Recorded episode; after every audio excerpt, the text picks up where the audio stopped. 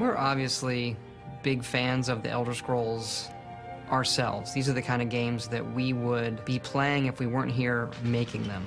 This is the whole important part. This is the frothing, or as we say here, making a potion. How do we make potions in Skyrim? There are about 30 or 40 of us. We've been together for uh, over 10 years at Bethesda Game Studios. These are the same leads that were working on Morrowind, Oblivion, and this is their third Elder Scrolls game with Skyrim. It wasn't a question of whether we were going to do a, a fifth one.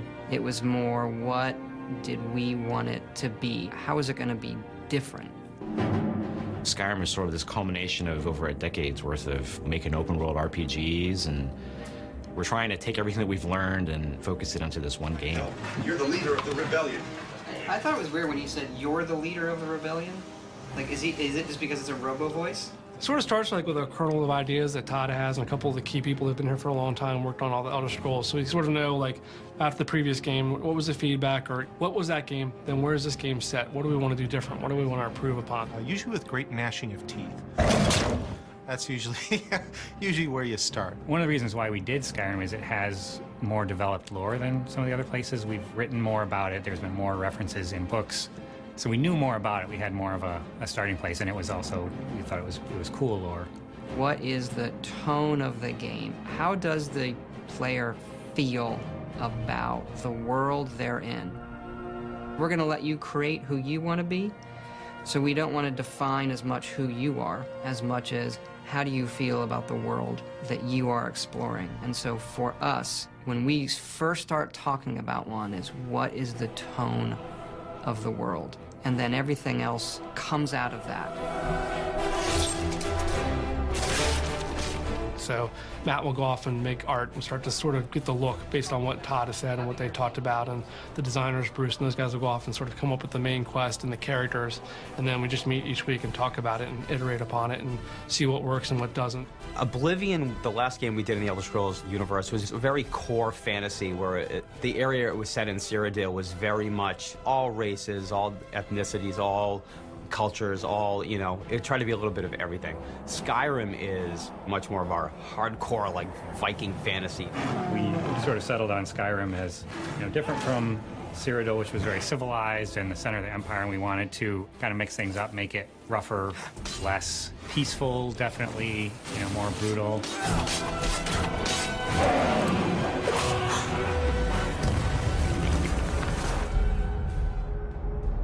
Skyrim starts the way every Elder Scrolls game starts.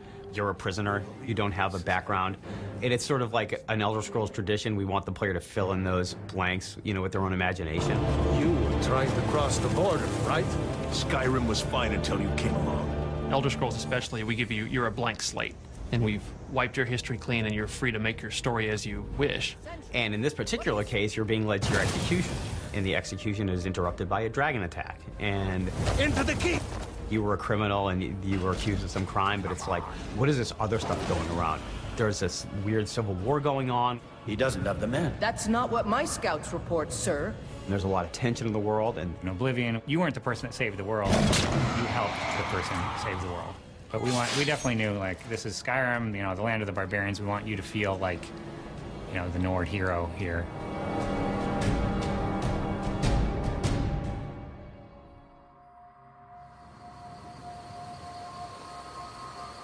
Is it now, Mother? A dragon! I saw a dragon! If you were to look at the the PowerPoint way back in the day, dragons was number one on that list. We are going to do dragons in a way that you've never seen before in any RPG. We haven't had dragons in the Elder Scrolls. We had one in Redguard, but that game is set in the past. And so there kind of becomes these mythical creatures people talk about, but you never quite see. You know, there have been rumors of dragons coming back, and no one's really believed it because, as far as anyone knows, dragons are gone from the world. They've all been killed off, you know, hundreds of years ago. But now here's this dragon. What's that about? The Nords have this god in their pantheon, Alduin. Alduin, who is this, I don't want to say evil, but dark god in the Elder Scrolls lore, he is a dragon. In the ancient times, he sort of ruled over the humans in this part of the world. Alduin's Wall is sort of a history in stone. of the last time that dragons were seriously resisted by the human beings of the world. And it tells the story of how Alduin was defeated the first time. And the prophecy goes that he will return and eat the world. Well, that's what happens in Skyrim. And part of what is written on the wall is is the player's journey, the player's destiny. And so you start out trying to figure out, you know, what does it have to do with me? Pretty early on, you learn that you're Dragonborn, and so you're trying to figure out what does that mean. The Dragonborn is someone who has the soul of a dragon, and there hasn't been one in so long. People almost wonder if it's a myth. You don't have a chance. Dragonborn is like that's something where it gets really kind of metaphysical, kind of. We don't want to define it too much. That's what we do want it to be. Well, how does that work? You show up and you start exhibiting these powers, and people are like, "Oh my God, is it? Could it be true? Is this the Dragonborn? Does this person have the voice, the Thu'um, this power of old? And if so, what does that mean?" And it, what it really comes down to mean is anointed by the gods with the soul of a dragon. This is something that, you know, once every few generations you have someone who's born with this ability. So you as the Dragonborn, you must resolve the problem with the dragons. You must find out what it is they're back here for, and you have to take this head on.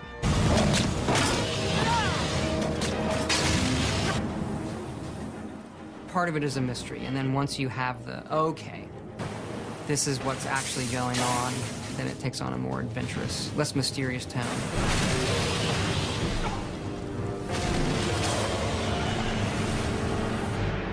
Like a lot of game story ideas, it comes in little fits and spurts. And it starts with something simple and starts to grow into something more elaborate. And finally, you take away some of the excess and you're left with something rather clean.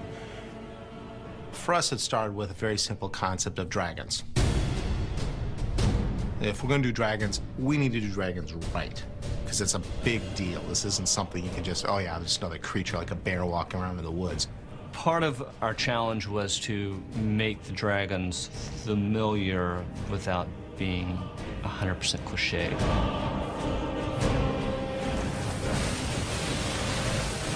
We definitely like them being characters. They had a culture. They may be terrifying and they may be brutal, but they're also sentient and intelligent and they have a language and they can speak and they will speak to you at times. But they also have a, a sort of distinct sort of Nordic flavor to them and they're big. We wanted the dragon to feel very majestic, so we, we were looking at well, how do eagles soar and that sort of thing. But on ground, we wanted them to be a little bit more primal and reptilian in nature. A lot of it is analyzing real world analogs. So we'll look at bat footage, we'll look at bird footage. It's trying to research so that we're not making a fantastical creature be unbelievable. It, it, may be a fantastical creature, but it still has to feel like it has weight. It still has to feel like it could exist in, in this environment. Trying to make dragons feel authentic is, for us, more important than making them feel unique, special, and completely and utterly different. You make the experience of it feel so real that that's what becomes important. The authenticity is what matters to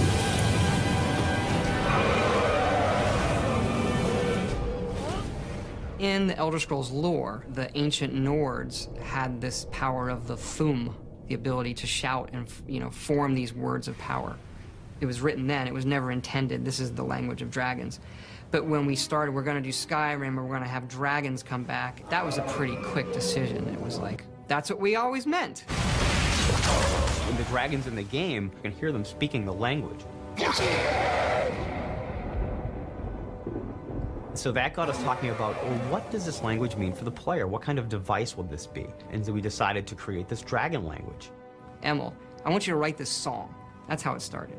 Can you write a song that works in dragon language, that rhymes with the Elder Scrolls theme, when translated into English, also makes sense and rhymes?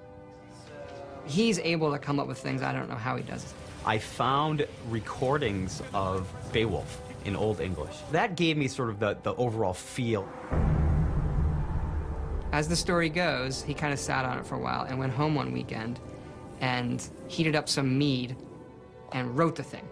He came in on Monday, there it is, and it was like, oh my gosh, this actually works. Each shout has three components. There are three words. And so it becomes like, okay, I say one word, you know, fus, and then ro, and da. Let's say, and so when you're doing this as a gameplay device, it's like, it has to all meld together, like fus, ro, da. When you say, fus, ro, da, like that, um, that's when the big clap of thunder, you know, should fire off in the game. And this blast of energy comes out of the player and knocks your opponent off their feet. And if it all times up just right, it feels perfect.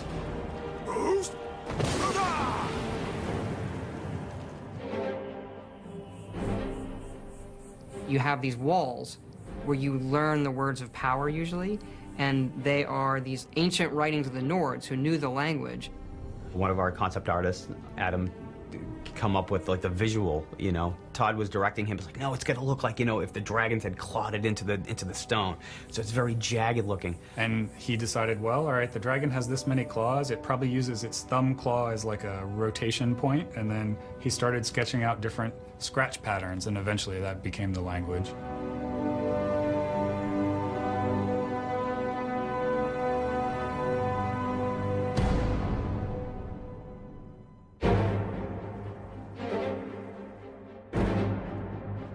Skyrim's the, the most northern province in Tamriel, so it's the home of the Nords. It's really heavy, snow-covered mountains and this really rugged environment. Really one of these like large, craggy features that erupt out of the ground, giving you these kind of dramatic, sheer visuals and vistas to walk and travel through. The world is our main character. Even though you're playing somebody, we have these NPCs, we have a story, the main character of the game is the world, the province of Skyrim. So the world in this region really defines uh, the entire look of the game. What creatures live there and what alchemy plants grow there. So we come up with a set of foliage that grows in each region, different color palettes, different lighting, different weather, and then make sure that transitions well between the different regions, but then still fits in with uh, the overall aesthetic of the world. What makes our RPGs different is the amount of time we spend just building the world and thinking about as you walk through the game, what are you going to see when you walk into town? You know, what are you going to be able to pick up? What are you going to be able to craft? What are you going to be able to eat? All of the little things in that are what we obsess over. You could say, well, what, what effect does that have on gameplay? Let's not overthink it. That's just neat. But they become the key thing that makes you feel that this is all real for the moment I'm in it. We kind of call it cluttering uh, the world. You can go into a house and steal all the guy's mead. And, you know, that's fun. That was a game you just decided to go do. I want to touch everything and do it and stare at these bushes that have all been individually modeled and what do their flowers look like? And then you can pick the flowers off and they come off and you can eat them and they do things to you and you can mix them into potions. It makes a sense of believability to the world. So you really see how people live in it and, and, what they're doing. And a lot of the story is just told by the clutter or the environment that is just built around that character.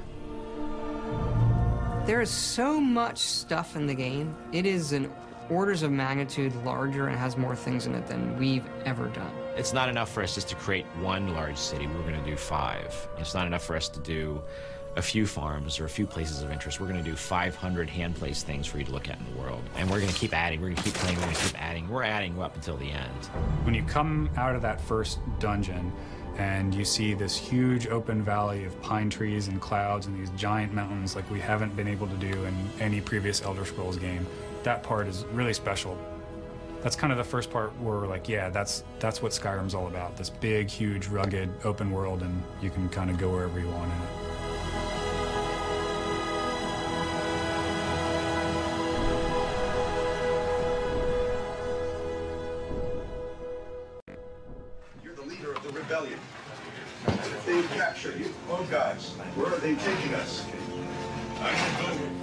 See that, Josh? Uh, what is Whoa, no! Whoa! like everything else, like the plants and the people, we treat the creatures the same, that they that they live in this world. Mammoths and giants. Probably the coolest, because you can actually get kind of close to them. You can walk up, as long as you don't get too close, you can walk up and watch them sort of move on by like a slow herd. If you mess around with them, it's not going to be pretty. They're very powerful. Some of the principal villains in the game would be the Draugr. These are sort of mindless undead creatures. Have archholes or horkers, who are these seals. A cool one that people haven't really seen before is the Falmer. These are another type of elf in Elder Scrolls lore. In Skyrim, the idea is that they've lived underground for a long time, so long that their eyes have all grown over. We have hagravens, She's a really powerful magic user. which are evil witches who have decided to trade some of their humanity for all kinds of evil magical powers. One of my favorites in concept and execution are these ice wraiths. There's a line in lore that Nords, when they come of age, will go fight an ice wraith. But we didn't really know what an ice wraith looked like. So we didn't want to do just a typical ghost specter thing. So we worked with one of the concept artists, and he had this idea for this really cool serpentine crystalline ice creature. and they they move on the wind. That's the kind of thing that feels more unique to this game. They're pretty terrifying.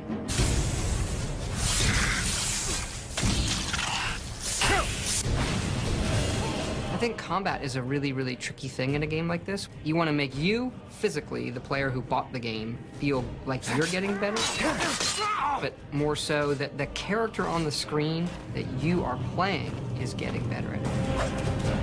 Where do you draw that line? How much does it become a reflex game? I'm good at blocking at the right time versus my character's good at blocking. Look at combat in a big way. Tried to make it more emotional and impactful and visceral. Have the player moving around more and be moved around more rather than just be kind of static. I mean, a lot more action oriented, and that always presents a lot of challenges because it actually involves a lot of math and timing to make it fluid and fun and a lot of iteration. We did spend a lot of time just, you know, taking a mace and hitting fake guys in the head on the screen until it, you know, punchier, punchier. Oh, now it looks, now you're going too far. It looks too silly. Okay, pull back. If we can succeed at, here comes a wolf, and I take an axe and I plant it in his head, and he dies, and I take his hide. Like, if that, just something that simple, you feel like, yeah. You feel good about it, then when we're fighting giants or dragons, like, you know, that's much easier.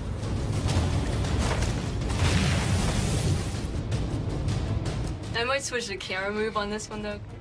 And we looked at the visual experience. The visual experience for us needed to be more immediate, needed to be more like I'm there in the world. For certain kill moves, you're going to see that the camera's going to slow down, pop into third person.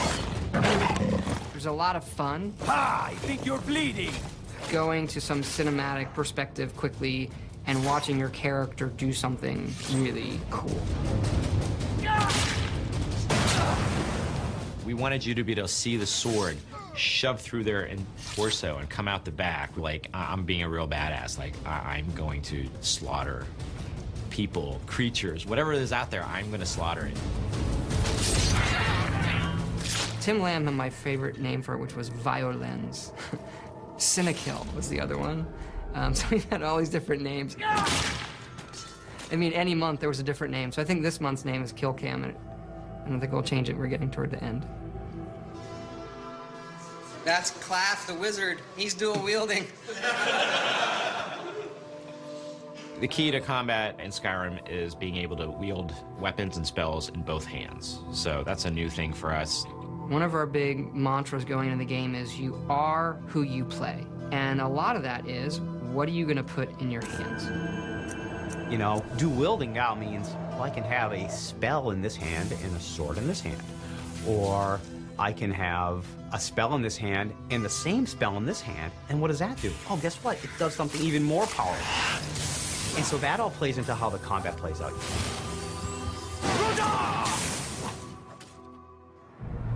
So this is the final state where like the beams fade away. And then this was the, the current test of the Skull Corruption cast. Um, basically, I've hidden the projectile. Too bad we don't do more of this burning stuff. 10,000 times more than Oblivion already. The whole dual controller thing we're doing came from the initial magic design. With the spells, we knew immediately from the beginning we wanted to get something that was more of a wizard duel rather than just, you know, can I throw fireballs quicker than you can throw fireballs? Could we make it actually feel like something? So we wanted to be able to have two magic guys go at it, you know, in a really good, strategic, fun, and exciting way, like we can do with melee combat. We've also added new ways for the spells to be delivered. So the way we treat fire now is it, it hits and it spreads and it, it can spread a bit and do damage and you can actually just take your fire spell and lay it on the ground, let guys run through it. And we really spent a lot of time, you know, focusing on magic this game, you know, just a ton more effort into, you know, all the unique spells and, and their visuals. The area effect is in, the casting art is in. With the magic system added to the mix here in Skyrim, almost a third of the gameplay is involving special effects being thrown at people. That's what I always imagined this room to be like, especially when the wizards start going with their spells. Forget the numbers and how much it kills guys. A lot of times you just, you find a new spell and no one's around, you set it off.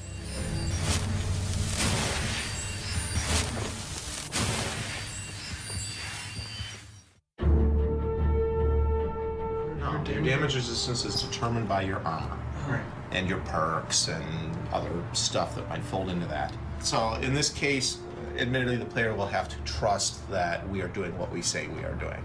We've always been very big in the Elder Scrolls on dynamic growth of the character.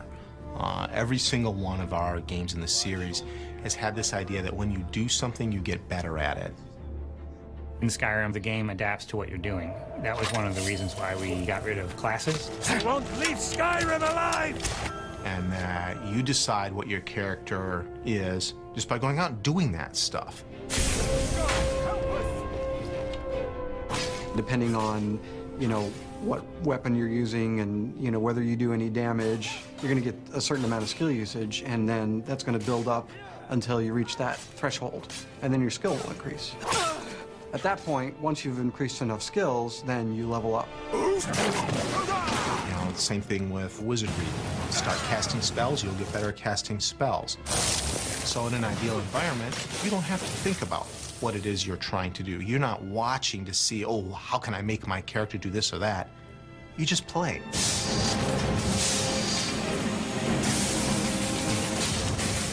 And the game responds. The game responds by letting you become those things. Every time you level up, you get to pick a perk.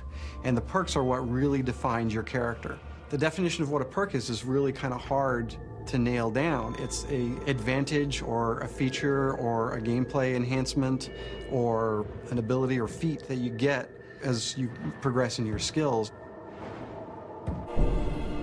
You can actually play the game for a while as a warrior character and then decide, I want to start doing magic stuff.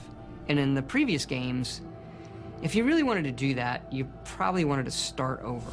Well, in Skyrim, you can start doing it and you suck at it at first. And then eventually it starts affecting you more, and then you can make up that ground without throwing away however many hours of gameplay you've already done. In Skyrim, we like to say we are what you play, and it's, it's, it sounds like a catchphrase or whatever, but it really is true.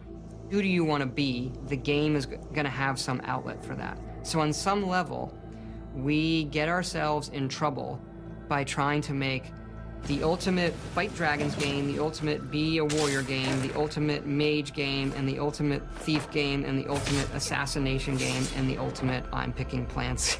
you know, all of these kind of different styles we want to pay off. Skald supports Ulfric's rebellion, and he doesn't like having a couple of old legionnaires living in his town. Be responsive to things the player does. When you do something in the game, we want the game to recognize it and respond appropriately to you. Did I see you talking to Sven? Maybe not. Maybe. Never mind. But I would stay away from him if I were you. How does that AI tie into a story? Like, how do I get quests from them? How do they become my friends? What will they do for me? What can I do for them? That kind of stuff. Sometimes it's as simple as having a guard in a city comment on the things that you've done. Get your thieving hands off that! Off to Bleak Falls Barrow with you. The Jarl is not a patient man. The game has now responded to something you've done in a way that makes sense and feels like the natural world. You have no idea how much data is in this game. Here are some staggering numbers. There are 31 quests in Fallout 3. In Skyrim, there's 244 of these. Things like collecting dog tags, delivering books, um, things that we do as objectives right now. And a lot of these repeat because they're radiant. The game is insanely big. Every Elder Scrolls game has its main quest, and the main quest in Skyrim is unraveling the mystery of the Dragonborn, and so that is definitely your heroic path. I think I've found someone who can help you with your dragon project. For us, when we make a good story, we know we've done it when the player is the agent. Yes, I could use someone to fetch something for me. Well, when I say fetch, I really mean delve into a dangerous ruin in search of an ancient stone tablet. If we pose an interesting problem, and then we let the player solve it in whatever way he deems fit, that's going to make the cool, interesting story. If you decide not to do the main quest, there are different quest lines. My favorite quest line is the Dark Brotherhood quest line. The Dark Brotherhood is the Assassin's Guild. They do the secret ritual ceremony to summon the Dark Brotherhood. And when you join the Dark Brotherhood, you're one of the guys who shows up and goes, Who do you need killed? What do you need? I just think that's just really awesome.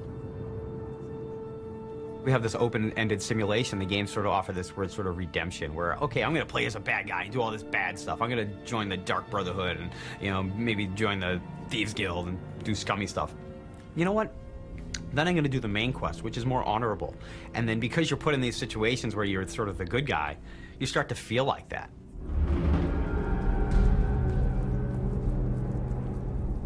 The big transition in our studio from Oblivion to Skyrim is we never actually had dedicated level designers in Oblivion. We had them on Fallout, now we have them in Skyrim. And what that means is that when you go into a cave, it's not just art and stuff. Get me down! It's coming loose. I can feel it. And before we did it in a very compartmentalized way, and you would see lots of the same rooms, but we took it a step further this time and made a whole bunch of free pieces so that every single dungeon is a completely different experience. You fool! Why should I share the treasure with anyone? In total, we have around 310 or 15 spaces. That includes dungeons, large dungeons, small dungeons, exterior play spaces. Our sort of ideal now is that we want every dungeon in a game like ours to be as good as a fully scripted level, something in like a highly authored game. Every dungeon's going to tell some sort of story, whether visually or through notes or books or the loot. You might actually get like literally a quest. It starts up, it's put in your journal. In some cases, it's more of a free form. You know, you follow clues or you just learn the story of the dungeon by playing through it. The implied stories to me are the ones that are some of the most interesting because there's not a word of dialogue spoken. There's just the environment speaking to you. So you go in, you see a body laying on its back with an empty bottle clasped in its claw and bottles in its mouth. He's just laying there. We really want to have this memorable moment. We want to have the players who played the dungeon or the level to come back being like, that was an awesome experience. When I came into that last room and I saw the sky shining down from above and this cool little set piece with the streams going through and then the boss comes out, that was really cool. So that was the one thing I always ask the LDs after they're finished past one or past two of a dungeon. Like, so, you know, what's your memorable moment? Every time you play, you're gonna you're gonna find something neat or something different's gonna happen. Games are such a unique storytelling device is that you you have this really opportunity to tell a story through action, through gameplay.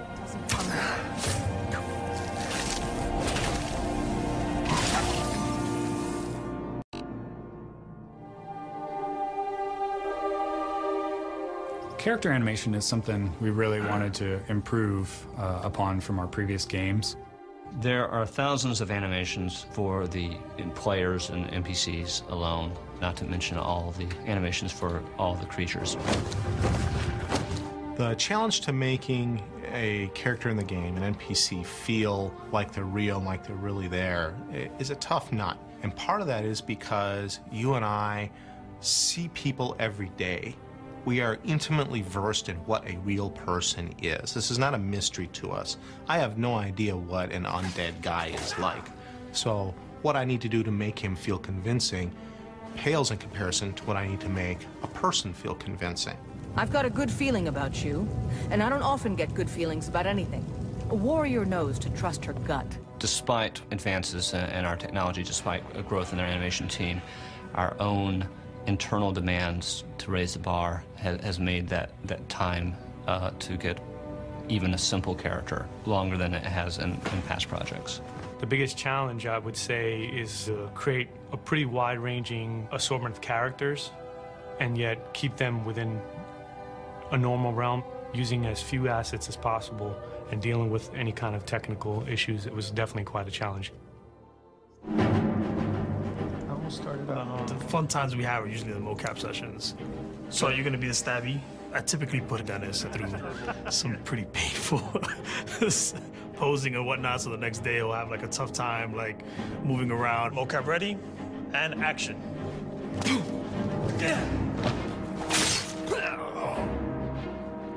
One of the things that we do a lot is kind of leave like messages and pranks on each other. Rick killed me yesterday. You know that mocap session was too much. And action. And even though mo motion capture might be a foundation, there's a lot of hand editing uh, of that motion capture data to to make it work within a, gameplay context. A, an attack might be sped up, it might be radically altered to make it work for our needs.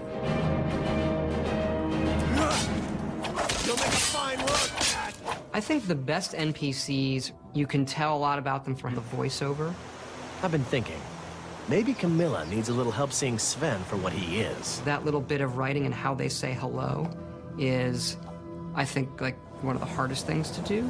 Only thing better than riding a swift horse is riding a swift horse over the enemy. You know, in Oblivion, we had like 12 actors, and, and that was one of the complaints is you walk in Oblivion and you hear a lot of the same voices. So for Skyrim, we want to definitely improve on that dramatically, and, and we're talking dramatically, like night and day. Everyone thinks I'm too young to be a ship's captain, but I'm going to prove them wrong. And in this game, we have 70 plus actors doing 100 over 110 roles. A lot more than we've ever had. Yes, sir.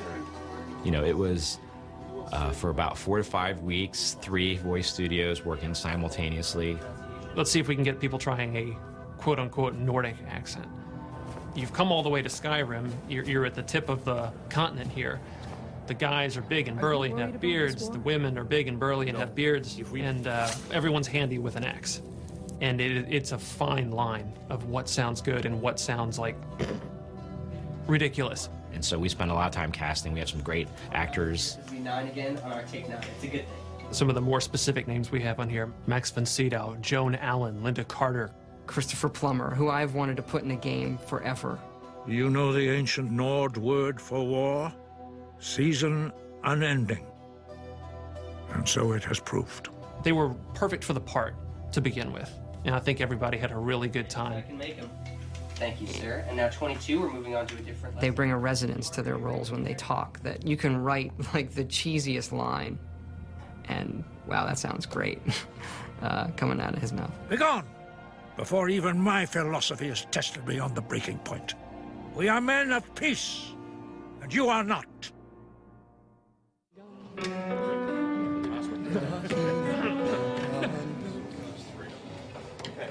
So any questions on the pronunciation? Let's try it. Five, six. I had this idea that the music for Skyrim would be the Elder Scrolls theme, but sung by a barbarian choir. So I called Jeremy Soule, who does our music. I mean, this is in 2006.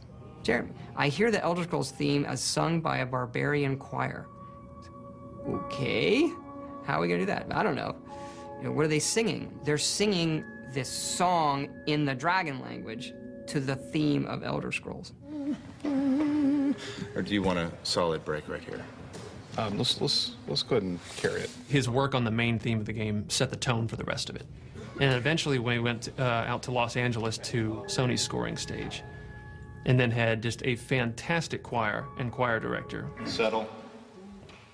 And the choir was only made up of about 30 people.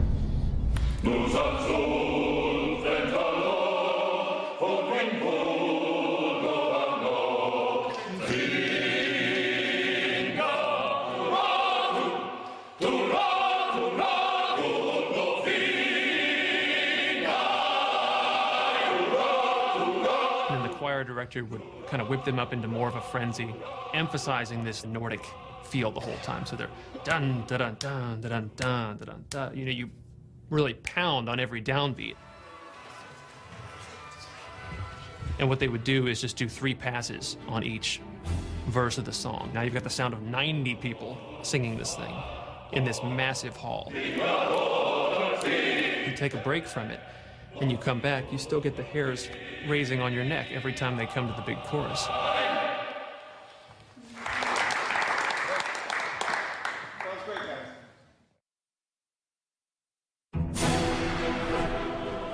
we don't script the music too heavily to where we're trying to match every moment that the player is doing or anything like that. And it has a weird way of justifying itself to you. You feel like uh, this big sweeping score as I'm rounding this bend and seeing this mountainous valley view is playing for you.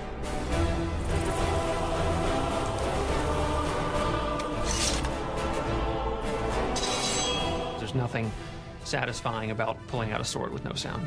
I kind of debated for a while on whether to try to make them realistic. I tried it. Um, I want people to know that, that I did try it. Swords don't make that sound. So I, I, I very quickly drifted back to the more Hollywood style. Because people want to hear it. I I actually really enjoy make things that just feel very visceral and uh, great impacts of the sword, sword and shield and that sort of thing. So I have a, I really have a hard time with magic, actually.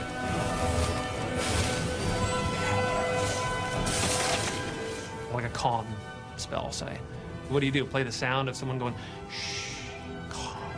And so I, I have a hard time with those. Uh, I just try version after version, and chances are the one you hear in the game is the last one I did before we ran out of time.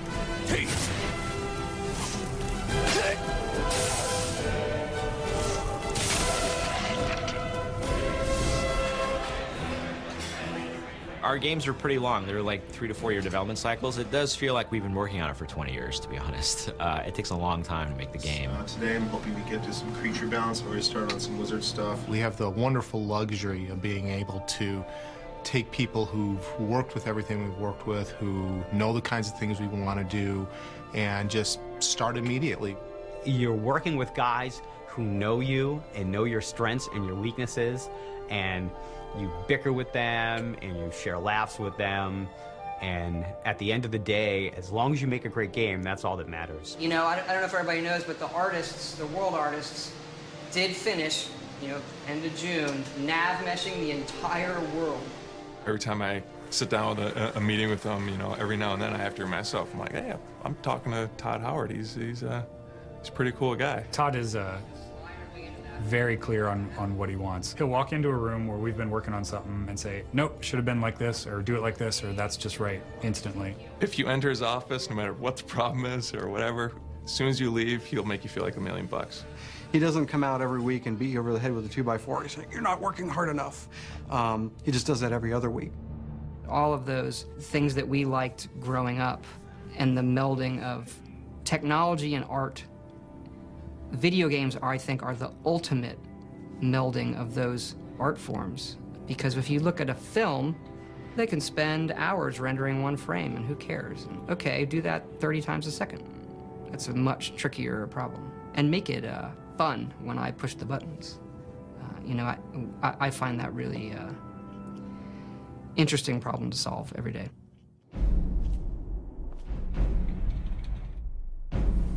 The beauty of making an open world game is you can choose your entertainment to be what you want it to be. And therefore you will be entertained and I'll be happy. I want to give them a game that they're going to hold on to for years and say, I'm going to keep playing this because it's that good and it keeps me in the world. There are no accidents in a game like this. The player is free to interpret everything on their own. It's almost existential in a way. Should I kill that guy because he has some good armor and some treasure I want? how would I feel about killing that guy? You know, that's that's kind of the holy grail. Forget that it's a video game, but this is an entertainment experience of virtually unlimited possibility where it's there for you to take it where you want to go. And as you do those things, it will surprise you and reward you um, for what you're doing.